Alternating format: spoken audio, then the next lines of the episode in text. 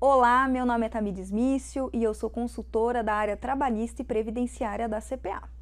O assunto de hoje é sobre a rescisão indireta do contrato de trabalho. A rescisão indireta do contrato de trabalho é quando o empregador comete falta grave em relação ao empregado. Ela está prevista no artigo 483 da CLT e ela nada mais é do que a justa causa do empregador é aquele momento em que não tem mais possibilidade de continuar com aquele contrato de trabalho.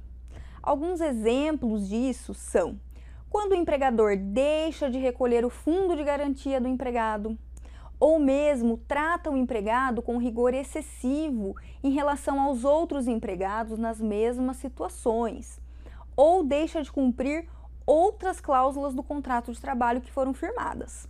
A partir desse momento, o empregado pode pleitear então a rescisão indireta do contrato de trabalho. Como que a empresa é notificada sobre isso? A empresa geralmente, né, normalmente é notificada extrajudicialmente pelo empregado que comunica: olha, entrei com pedido de rescisão indireta, vai ter um processo trabalhista e a partir de hoje eu não venho mais para a empresa. A partir desse momento, a atitude que a empresa deve tomar é suspender o contrato de trabalho desse trabalhador. Até quando que esse contrato de trabalho deve ficar suspenso? Até que haja uma decisão da Justiça do Trabalho em relação ao assunto. Bom, o assunto que eu gostaria de tratar com vocês hoje é esse. Muito obrigada e até a próxima!